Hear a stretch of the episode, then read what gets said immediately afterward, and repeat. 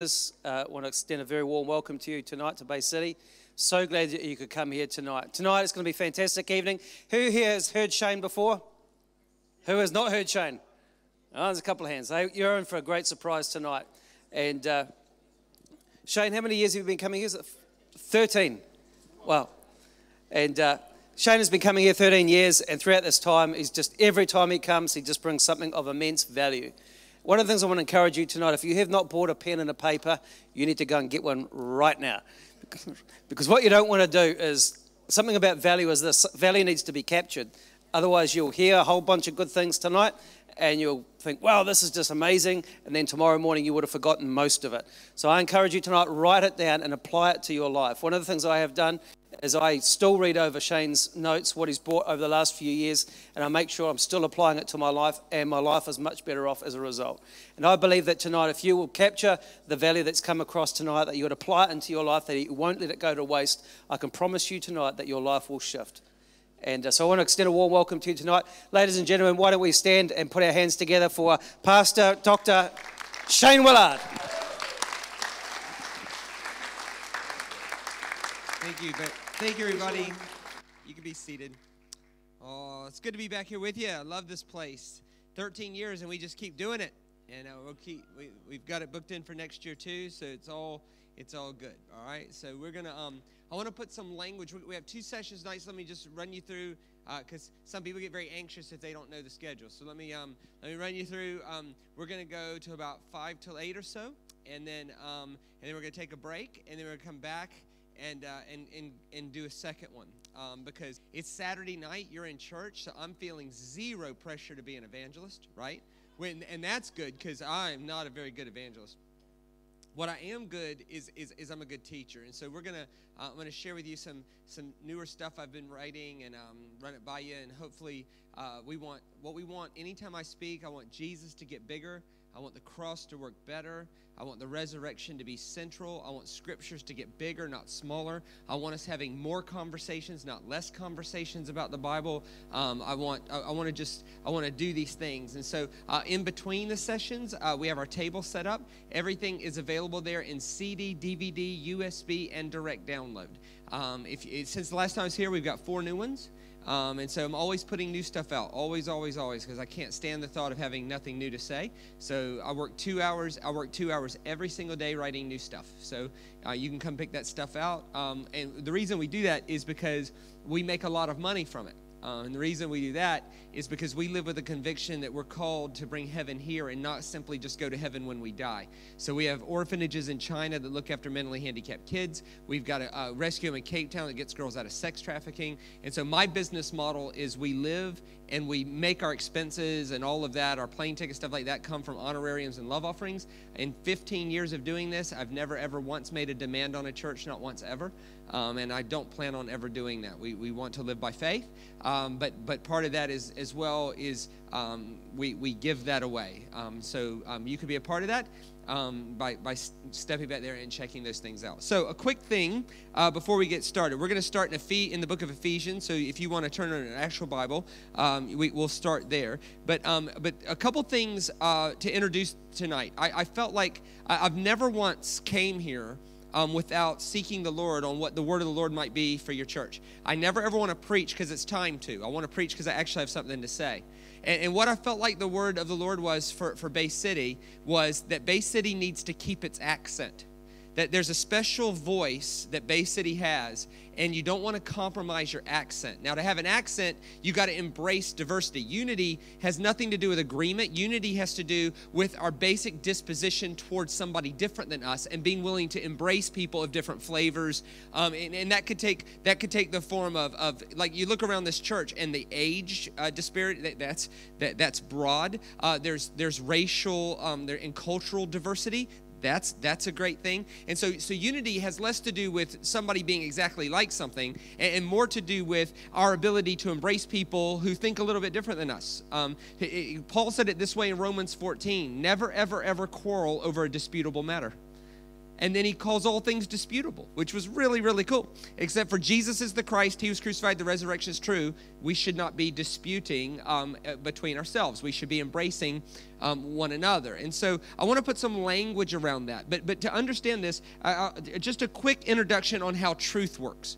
So whether it's whether it's tr- we use the word truth or scripture or God or Jesus or whatever language we're putting around that, um, we, we got to make sure we include three parts anytime we talk about that or it loses its power. So, so the first part of any truth, whether it's the Bible truth or a God truth or, or whatever, is the literal or the objective. So something happened. And, and even if something in the Bible isn't literal, like if, if for instance, a parable is not meant to be interpreted literally, but, but yet the, the objective nature of it is somebody told a story, right? So, so there's an objective, literal, s- sort of grounding root. Let, us even take something that's very central to our faith, the resurrection, right? Do, do we embrace the, the, the, the literal resurrection uh, of Jesus? Y- y- yes, we do. But is that the most important aspect of it? Is it just literal? Like, let me tell you what I mean by that. You could give your whole life trying to prove that Jesus literally rose from the dead, like you were a lawyer, and you got your argument all lined out. And let's say you could even do it so well it would stand up in a court of law. You could do it that way and still miss the entire point of it for life transformation right? So, so if, if all you want is a literal resurrection, why not just worship Lazarus? Right? Of course, there's no such thing as a Lazarene, right? Or a Lazarite, right? Why? Be- because it's not just literal resurrection. There, there's a second part to it, and that second part to it is meaning or symbolic. So there's the objective, but there's also the symbolic or, or the meaning. And, and that's, that's just as or even more important. So somebody asked me at a Q&A a few weeks ago, they said, Shane, is the, is the cross just symbolic or is it literal? And I went, wait a minute, that's a dumb question because if you're going to say just, you got to say, is it just literal? Because the, the, the meanings have endless meanings. And so you can't just, he was an Australian guy, and I said, is the Australian flag um, just literal? Or does it have a lot of meanings? And, and, if, and if you were to walk outside and see someone burning an Australian flag and stamping on it, why would you be mad? It's just cloth and thread. I mean, if it's just literal, then it wouldn't make you angry. But the reason it makes you angry is for all the things it stands for underneath it. Like, like if your wife has a baby, you can acknowledge the literal breathing new life that's right there without that child meaning something to you. But you could also say, if, if, if, if a doctor handed you your new daughter and you said, Oh, she's the most beautiful girl in the whole world, and someone's standing right there and says, Really? Literally prove that. Actually, there's going to be a lot of women prettier than her, there's going to be a lot of women uglier than her she's sort of somewhere in the middle. You should say she's the most average girl in the whole world, right? Well, that wouldn't make any sense to you because that's not how you meant that, right? Like th- this, you're not talking about literal beauty here. This is somebody that means so much to you that she redefines beauty, right? And so, and so there's the literal, and then or the objective, and then there's the subjective or the meaning, right? And then there's the eventual nature of something, right? So, so let's talk about resurrection for a second. The resurrection is rooted in something objective. But there's also endless meanings, like death doesn't get the last word, Jesus does. Like new creation can burst forth in the middle of this one. Like surprise as a possibility. Like if we were wrong about death, what else could we be wrong about? Like Jesus loved this world enough to resurrect and come back into it, determined to fix the world and not destroy the world. The, this one writer called that good news, right? And so there is the literal, but there's also the meaning. But then, thirdly, there's an eventual nature to truth. An eventual means that the cross and resurrection isn't something that happened. Rather, it is something that redefines the way we see everything that happens after it. This isn't just simply one thing that happened one time. It's what then is, is described for Christians. For Christians, the cross and resurrection should not be something that happened, but it should be something that fundamentally changes the way we see all other happenings after that. And that's what I want to talk about. I want to talk about um, a reasonable response to the cross and resurrection in terms of how we treat one another. Now, there, there's lots of meanings to the cross. Uh, I, I, think I've done 28 different messages on the cross, and I don't think I've ever repeated one, and and and I'm not wrong. Um, there's so in other words, the cross is one of those things that you could do 30 messages on and never repeat yourself and never be wrong because the cross isn't that which has one meaning. The cross is that which defies meaning. A, a, a, a, God so humble to allow himself to put skin on and then allow himself to be executed at the hands of a local government for the benefit of all of humanity is not something that gives us meaning. It's something that defies meaning. That is like, wow, that's something that calls meaning into everything uh, uh, around us. And so, and so there's one meaning of the cross that is the forgiveness of sins. And we embrace that and we say, yes, amen. But that gets a lot of playtime, that one. So I'm going to leave that one be. And I'm not going to leave it be because it's not important. I'm not going to leave it be because it's not true. I'm just going to leave it be because it gets all the playtime, right? There's another meaning of the cross that is, is the in your face confrontation to slave drivery. And, and, and, and we say yes and amen. And I'm going to leave that be because it gets a bit of playtime as well. I want to talk to you about one of the eventual natures of the cross that I don't think gets enough playtime, and I think it should get more playtime because I think it could really change our life if we embrace this part. This is uh, Paul talking about uh, the cross because the, the cross surprised everybody. Jesus was supposed to take over Rome. The fact that he died, that was surprising. The fact that he rose again was more surprising because in their experience, dead people stay dead, right? The, the, the, Hebrew, the, the Hebrew language doesn't even have a word for this. The, the, Hebrew word for resurrection and the Hebrew word for surprise shares the same root. And that makes sense because if, if, I, if I died tonight and you came to my funeral on Wednesday and I showed up here next Sunday, surprise sort of cuts it, right? And so they were left trying to explore the endless meanings of this. And here is one of the meanings Paul gives us. If you could bring that first slide up now. Wow. Can everybody see that? Is that big enough? That's amazing. And whoever did the new background, I want to talk to you. I'm going to I want you to do all my backgrounds. That looks great. For he himself is our peace, who has made us both one and has broken down in his flesh the dividing wall of hostility by abolishing the law and the commandments expressed in ordinances, that he might create in himself one new man in place of the two, so by making peace and might reconcile us both to God in one body through the cross, thereby killing hostility. So, so one of the meanings of the literal cross and resurrection should be a group of people who, in, who embrace a worldview that changes the way we see everything else after that. That says, because of the cross and resurrection, we don't want to just simply embrace our forgiveness and go to heaven. We don't want to just be set free ourselves, but we want to embrace a worldview that ends hostility between us. The, the idea is, is that if we go back, no matter how big the disagreement is, if we're followers of Jesus and we start backing that out, no matter how far back we go, we're going to find that both of our hands are around the base of the cross. And that should unite us in one new shared humanity. The idea is, is that if, if there's only one God and God's holding me together and God's holding you together, then no matter what we disagree on, I cannot harm you because if I harm you, I'm harming myself because the same force is holding us both together. That in the cross of Jesus Christ comes a one new shared humanity, and thereby is the killing and the end of hostility. Now, Jesus hints at this kind of life in the Sermon on the Mount. Let me show you. This is uh, like three lines into the Sermon on the Mount. This is what Jesus says. Here we go. Blessed are the peacemakers, for they shall be called sons of God. Woo, hold on a second. Is Jesus allowed to do that? Okay, when I ask you if Jesus is allowed to do something, the answer is Is Jesus tying whether we're sons of God or not to our basic disposition and conflict? Blessed are people who look for a way to make peace. They're the sons of God. Well, what do you do with that?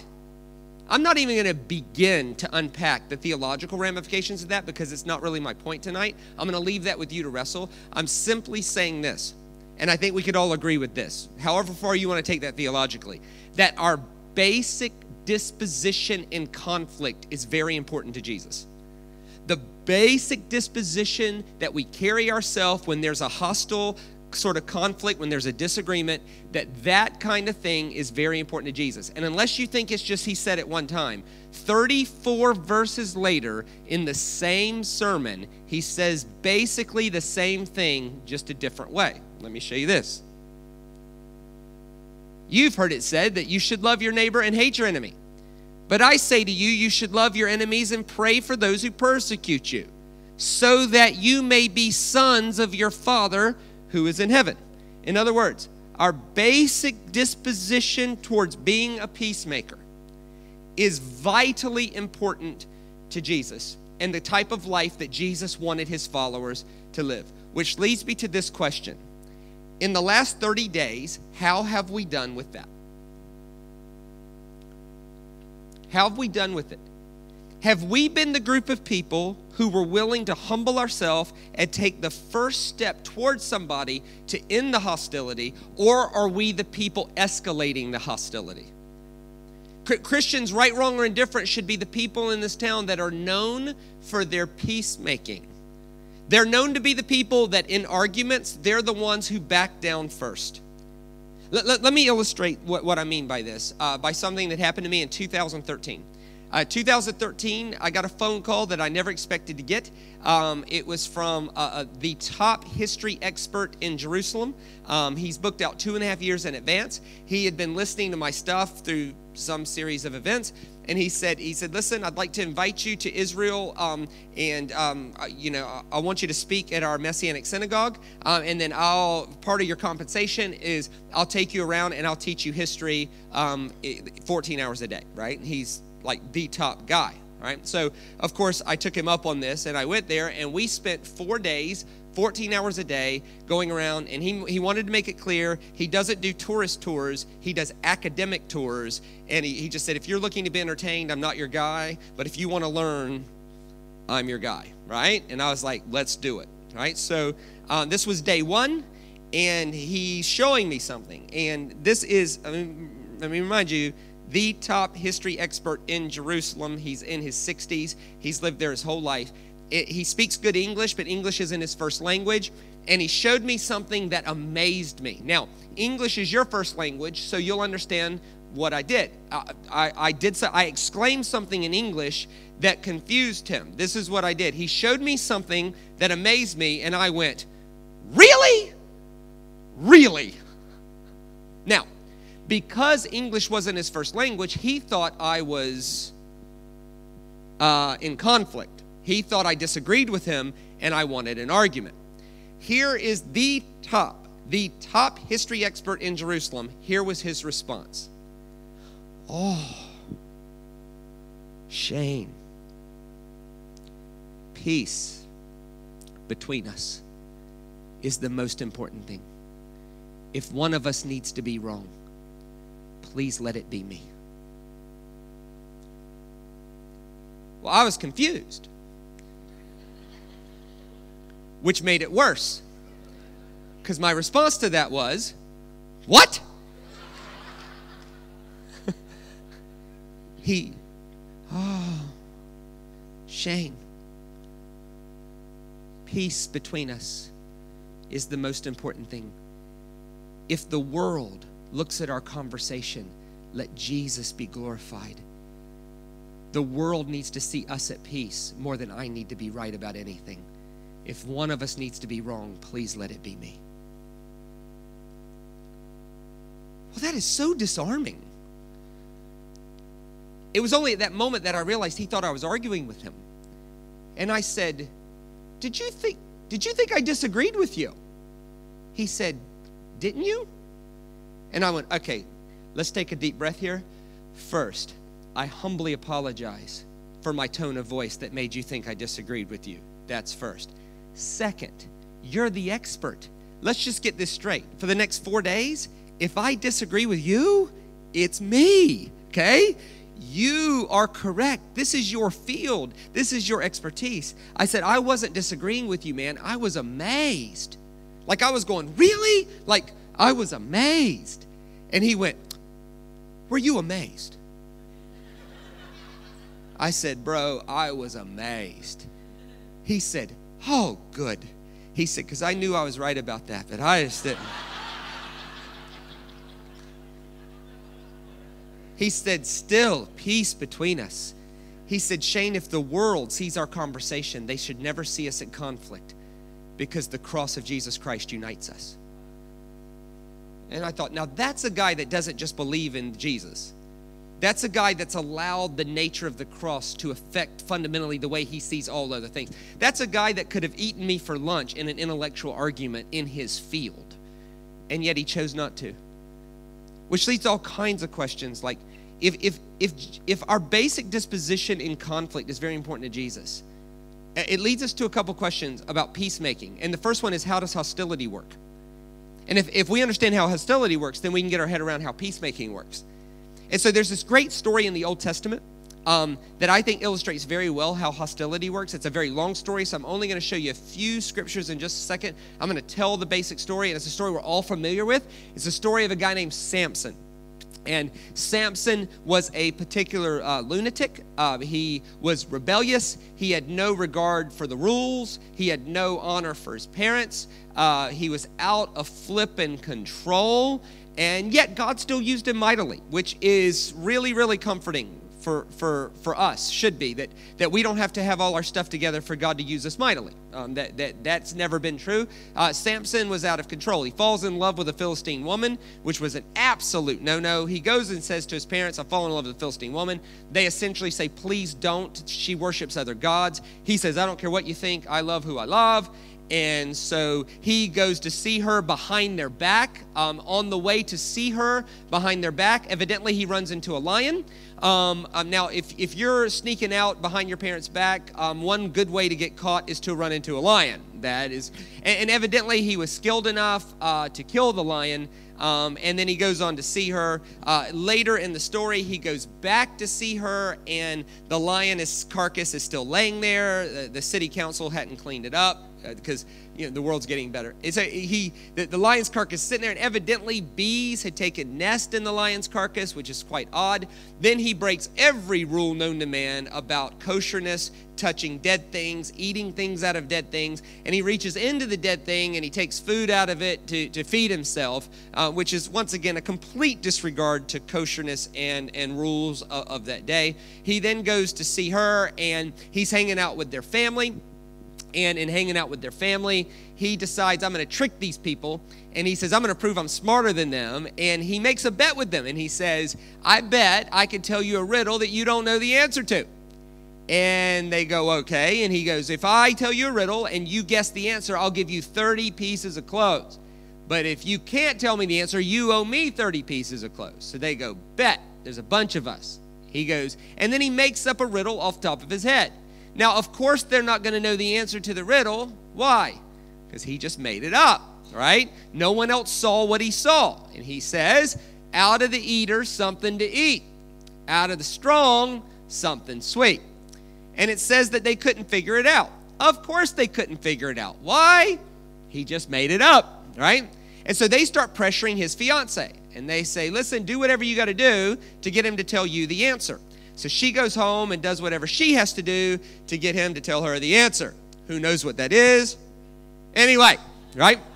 So she goes home, does whatever she has to do to get him to tell her the answer, and he tells her, but he says, You keep it to yourself.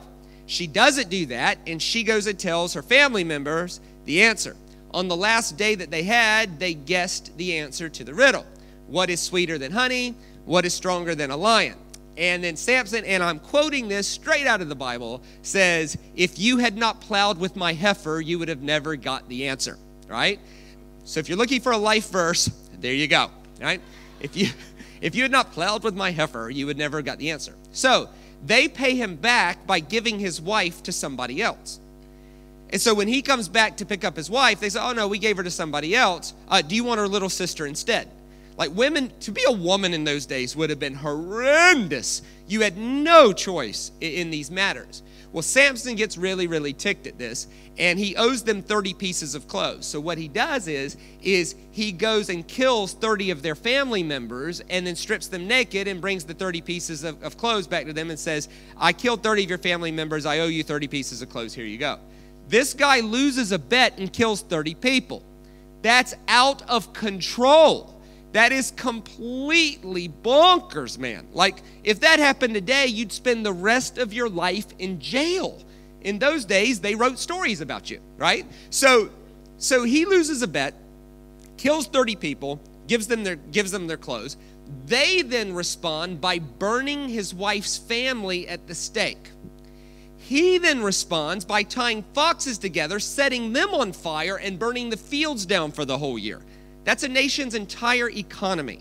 They then respond by sending a thousand men after him, and he picks up the jawbone of a donkey and he kills them all.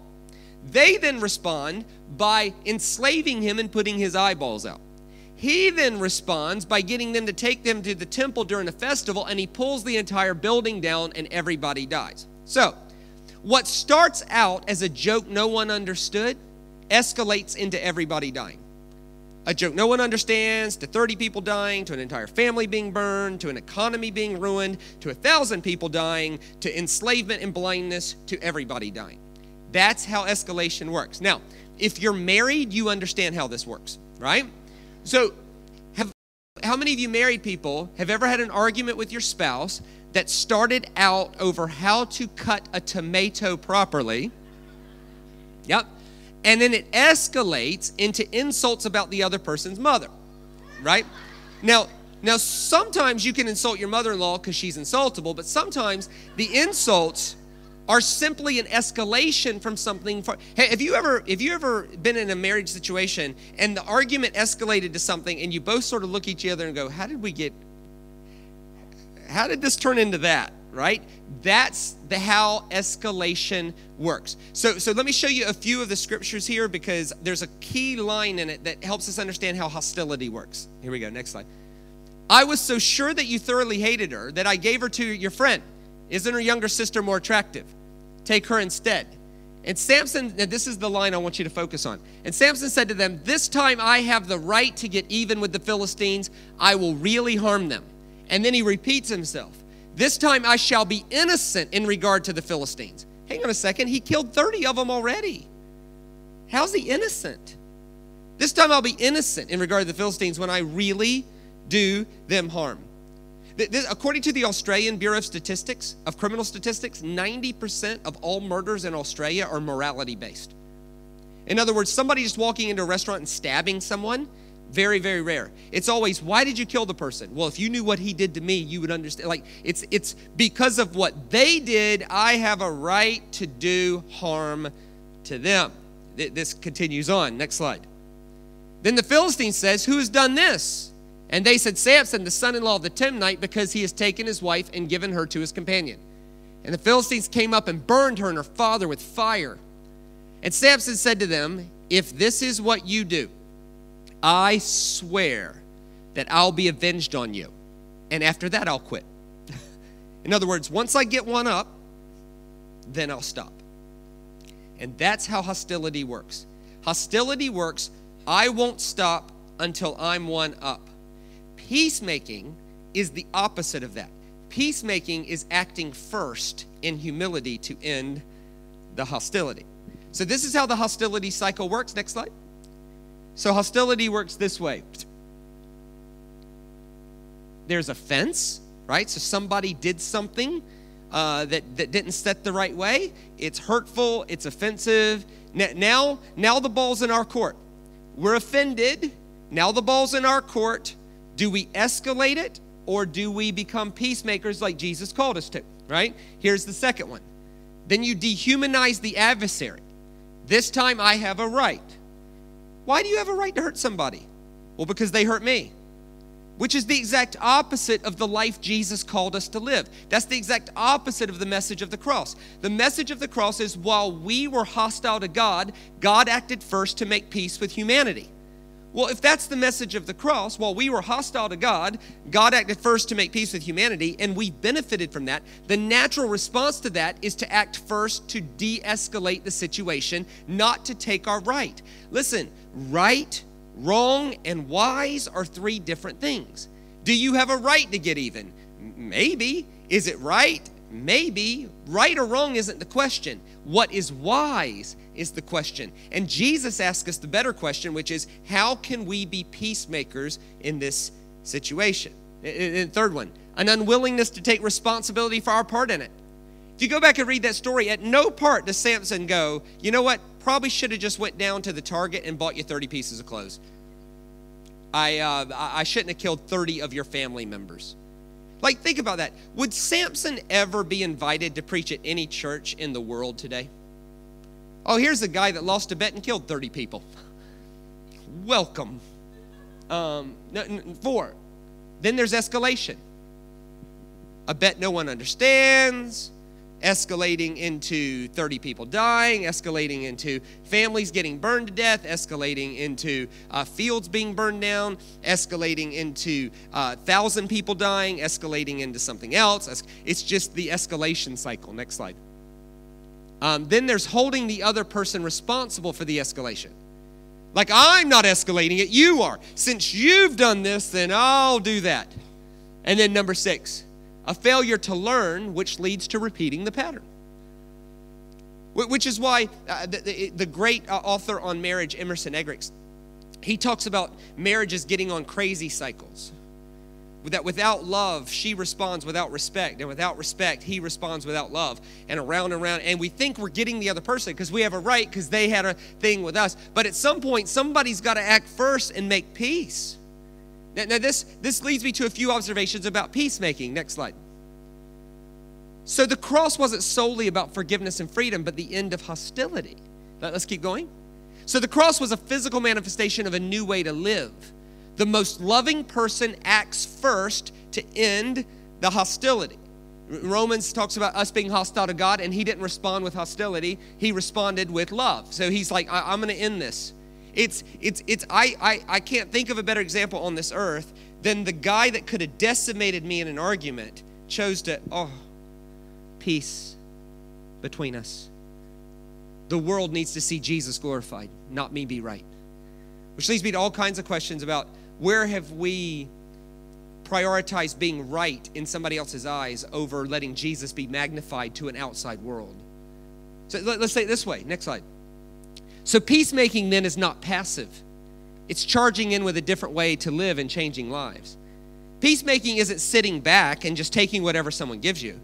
Peacemaking is being active and intentional to be the person who acts first to disarm the situation and lower the escalation. Which leads me to all kinds of questions about our churches and our families. Is there anything going on in this church or in your family that you could be the person to act first tonight to end the hostility? And that is being a Jesus person. Now, there's so many ways I could teach this. Sometimes it's best to go, here's five strategies to be a peacemaker. Um, and sometimes it's best to just show you images from Jesus' life to, that talks about what it means to be a peacemaker. So in Matthew 5 43 or something, he, I've already showed you the passage. He says, Blessed, you've heard to pray for your, your friends and bless, bless your friends, but, but, but crush your enemies. I say to you, pray for your enemies and bless those who despitefully use you, so that you may be children of God. Now, four verses before that, he gives three things we could do to be peacemakers. Now remember, he's speaking to first century Galilean class 8 peasants. There was a nine class class system in the Roman Empire, and he's talking to class 8 people who were being crushed on a regular basis by people stronger than them, by enemies, by the Roman Empire, by imperialism, right? And here's what he says. Next slide. So, first image is he says, turn the other cheek. So this is leading up into pray for your enemies, bless those who despitefully use you. He says, But I say to you, do not resist the one who's evil. But if anyone slaps you on your right cheek, turn the other one. Now, what's going on here? Like, are we just supposed to let someone beat us up? How far are we supposed to go? Now, to understand this, we have to understand first century Roman class systems. First century Roman class systems. next slide. So there was a nine layered class system. Uh, people who lived in Galilee were in general class eight. If you want a great read on this, you can read a book called The Sermon on the Mount by the, a Franciscan monk named Richard Rohr, R O H R. And they, they talk about how if, if I was class one in the Roman class system, but you were class eight, if we had a problem and I wanted to humiliate you, I, I, would, I would slap you with my left hand.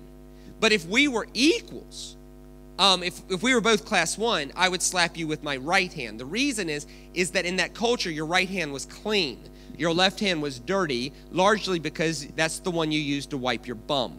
So if I was class eight and you were class, if I was class one, sorry, and you were class eight, I wouldn't even waste my good hand on you. I would hit you with my left hand because it's essentially saying you're only worth my poo poo hand. Okay? Now, now notice the words that Jesus says. If anyone slaps you on your right cheek, well, if I'm going to slap you on your right cheek, what hand would I use? My left hand. Jesus says, turn the other cheek. What's he doing? He's saying if someone is addressing you as less than them, do not retaliate, do not fight back. What you simply do is, in a nonviolent way, you present to them the side of you that makes them strike you as an equal, and they will not do it. They'd rather walk away from the conflict than hit you with their good hand. This is a metaphor around nonviolently drawing a boundary that says, You will not treat me as less than you. I will turn the other cheek. So, if you're here and you've ever known someone who was in an abusive situation, and their husband was using this passage to justify it. Well, we should just turn. Or you're thinking, well, I, sh- I, I shouldn't stand up for myself. Jesus told me to turn the other cheek. No, it's actually the exact opposite of that. It's don't fight back, don't retaliate, and don't ever intentionally hurt somebody, but only present the side of you that makes them address you as an equal. And if they're not willing to address you as an equal, you do not have to put up with that crap. Get out. It's turn the other cheek. It's be a peacemaker. It's draw past, not passive, draw intentional nonviolent boundaries. The, the, the next one he says, this is the next verse, next slide. The tunic and the cloak. He says, if anyone would sue you and take your tunic, let him have your cloak as well. Now, to understand the first, you got we got to understand Roman social law.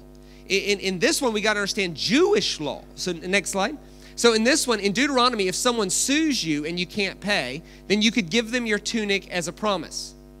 Right? So, in other words, if I owed you money and you came demanding payment and I couldn't pay, I could give you my outer coat. Hey, I promise I'll pay you later.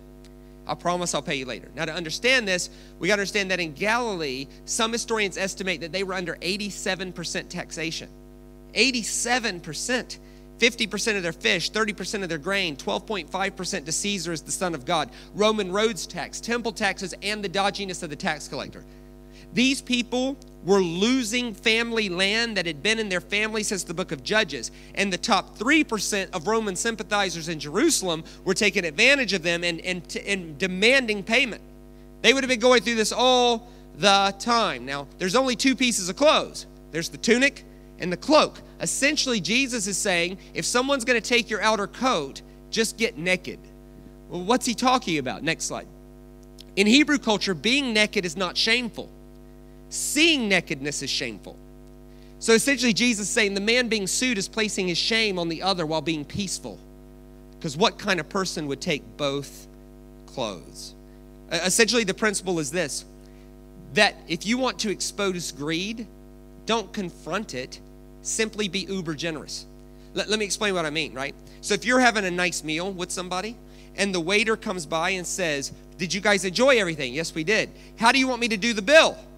And if you say, Split the bill, and the other person says simultaneously, I'll take the check, that person's generosity has exposed the, my greed right so when that happens if both people if, if both people speak at the same time and one says split the check and the other one says i'll take the check what ends up happening is, is they both start arguing over the check, but the one has already played his hand and said, I want it split up to begin with. But the generosity of the generous man has now exposed the greed in the heart of the greedy man. That the best way to do these things is to be uber generous. Here, here's the third one he says. Next slide. He says, Go the extra mile. And if anyone forces you, the key word there is forces. If anyone forces you to go one mile, go with him two miles. Now, to understand the first, we got to understand Roman class systems. The second, you got to understand Jewish law. In this one, we have to understand Roman military law.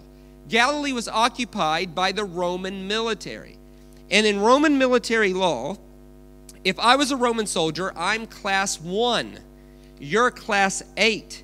And if I've got to walk three miles today, I've got a 70 pound pack, I'm not carrying it myself. I'm going to get one of you lowlifes to carry my pack so that I can walk in comfort. But here's what Roman military law said it said I could force any of you to go one mile. But if I force you to go more than a mile, if I force you to go more than that, I'll be court martialed a day's pay in order to make up for the taxes that they now cannot pay. So, Jesus, this would have happened in Jesus' world all the time. And he says, okay, if someone forces you to go one mile, here's how you handle that. At the one mile mark, take off running because you'll have a Roman soldier chasing you down trying to get you to stop. Get a reputation for being a little bit crazy and uber generous. If they're going to force you to go one mile, at the one mile mark, take off and go two, and they'll stop asking you. This is absolute genius stuff about how to non violently resist oppression. And it's the very next verse he says, Pray for those who despitefully use you, bless your enemies be peacemakers that you may be known as sons of God.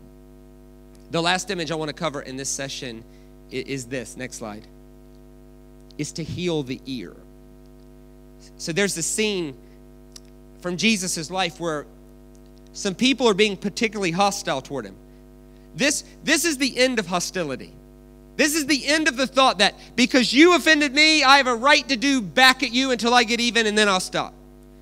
When we look at Jesus' life, we find this section where they're being quite hostile to Jesus. And this is what happens it says that the servant of the high priest, and it actually names him, Malchus, was leading the charge to arrest and kill Jesus. Now, that tells us a few things. It tells us that he's the next high priest, he's learning the, the job. It also tells us he's very important because, one, it names him, and two, the people in charge are following him. This is a, a critical moment. And he's, he's leading this, these people, he's charging to have Jesus killed. And it says that one of Jesus's companions took out a knife and cut off the dude's ear which is so weird because he cuts off his ear in front of the soldiers and they're not arrested. Like, was it legal to chop off a man's ear in the first century? He does it in front of witnesses, and the people's response is sort of like, these crazy Jews, right? What's going on here? And we all know who cut off the guy's ear. Who was it? Peter. How do we know that? Well, Matthew says it was just a certain companion of Jesus. Mark says it was one of Jesus' friends. Luke says it was one of Jesus' disciples. John said it was Peter, right? So John's throwing him under the bus, right? And so there's all kinds of things going on here. To understand why it was legal, we got to understand Levitical law. The reason it was legal was because of who Malchus was. He's the next in line to be the high priest. Now, to be a rabbi, you, you had to earn it. You had to have credentials. You had to go to school. You had to be certified. To be a priest, you just simply had to be born. So there was a, there was a high potential for evil priests. And the people didn't want an evil man representing them before God. And so, and so they had to come up with a way to deal with this. And the way they, deal, they, they chose to deal with it was based out of Leviticus 21. So this is, uh, it's, sorry, it might be Leviticus 20. It's either Leviticus 20 or 21. And, and this gives this gives the things that disqualify a high priest. So this is the rules that they would have lived under. Check this out. This is Leviticus 21. For no one who has a blemish shall draw near. A man blind or lame or one who has a mutilated face. That is quite graphic, isn't it? I'm sorry, sir, you are next in line to be the high priest, but something mutilated your face. you are now disqualified.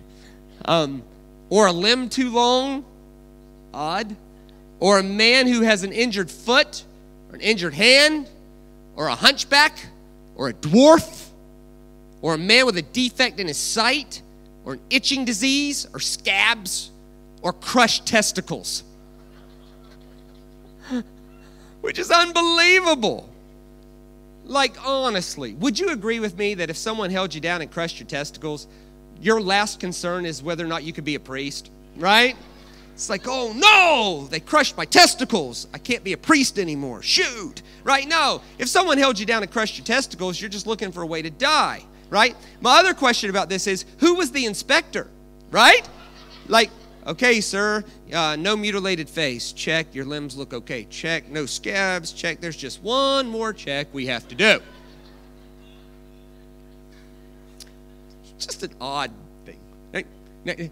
No man of the offspring of Aaron, the priest, who has a blemish shall come near to offer the Lord's food offerings. Since he has a blemish, he shall not come near. Here's what they did Josephus, Brad Young, some other authors like that, they, they point out that in that day, if they wanted to disqualify somebody from being a priest, they would just give them a blemish. And the easiest thing they could do is they would they would just uh, they would essentially pierce their ear and pull. Uh, that would hurt. You would get over it but it would give you an obvious blemish that everyone could see this person is disqualified. So, so this guy is next in line to be the high priest, and P- Peter essentially saying, You're fixing to kill the real temple. You have no business serving in the temple made with the hands of men. I'm gonna make sure you never do. And he takes out a sword and he and he cuts his ear. My Sunday school teacher taught me that he was trying to kill him and missed. Well, that doesn't make much sense because if, if I'm trying to if I'm trying to cut your head off, and I hit you in the ear hole, that's a direct hit. He obviously wasn't trying to do that. He, he more than likely came up behind him and just flicked it off. And uh, now, what, what does that do? That permanently disqualifies this guy from ever serving in the temple. He now has a blemish. He can never serve again. What was Jesus' response? He reached down and he put his ear back on his head. But that guy was leading the charge to kill him. I know. But the character of the risen Christ ends hostility, he doesn't escalate violence. Oh, that guy stay. So any message of Jesus that says, if you don't do exactly what he wants, he's going to destroy you. That is not the message of Jesus. It doesn't matter if there's a 25 foot cross over the top of the building. What you see in Jesus' life and in all discussions of it is that Jesus is the one acting first to end the hostility. This guy is leading the charge to kill Jesus, and Jesus is sure enough in himself and in his standing with God that he's willing to not only heal this man, but to restore him back to the ministry office of the temple. That's Jesus. You're filled with the Spirit of Jesus. Which leads me to this question Are you an ear cutter or an ear restorer? But Shane, they're wrong. I know. Ear cut or ear restore? Shane, do you know what they did? Yes. Ear cut, ear restore, your choice. Is Jesus just simply a bullet point on a pamphlet to you? Or is, it, is Jesus actually an eventual thing that fundamentally shifts the way you see all other things after that? Those are two different things. And here's why this is so important. Tomorrow, at this church, or at the church you go to, there might be 20, 30, 40 first time visitors that come through these doors. And some of them have their ear in their hand. Somebody told them somewhere that they've done too much, that they've been disqualified. And if this church doesn't do anything else, it should be the place where people get fresh starts, second chances, do overs. This should be the place where we put people's ears back on and never look for a way to take off their ear. May we never be the people Googling uh, church leaders finding a way to chop their ear off, but may we always be the one going, Our Lord put the guy's ear back on and he was trying to kill him. You're doing less than that. We're going to put your ear back on your head. We are committed to the process, whatever that looks like, to make sure that your ear gets reattached. That's the end of hostility. When someone's trying to kill you and you're healing them, peace between us is the most important thing. So, good sermons are not meant to be agreed with or disagreed with, they're meant to be wrestled with. So, a couple of questions about this so we can wrestle. Next slide. Have we received the cross that forgives us while rejecting the cross that ends hostility? Like it's it is perfectly possible because the cross has more than one meaning to embrace one meaning of the cross without embracing the others. So, have we embraced the cross that gives us mercy, but then we find ourselves wanting justice for everybody else? Well, that's not cool. You can't want mercy for yourself and justice for everybody else. You can't do that. That, that doesn't work. You, you can't receive Jesus acting first towards you and then you escalate hostility towards somebody else because they deserve it. That- That doesn't work. Ne- ne- Next slide.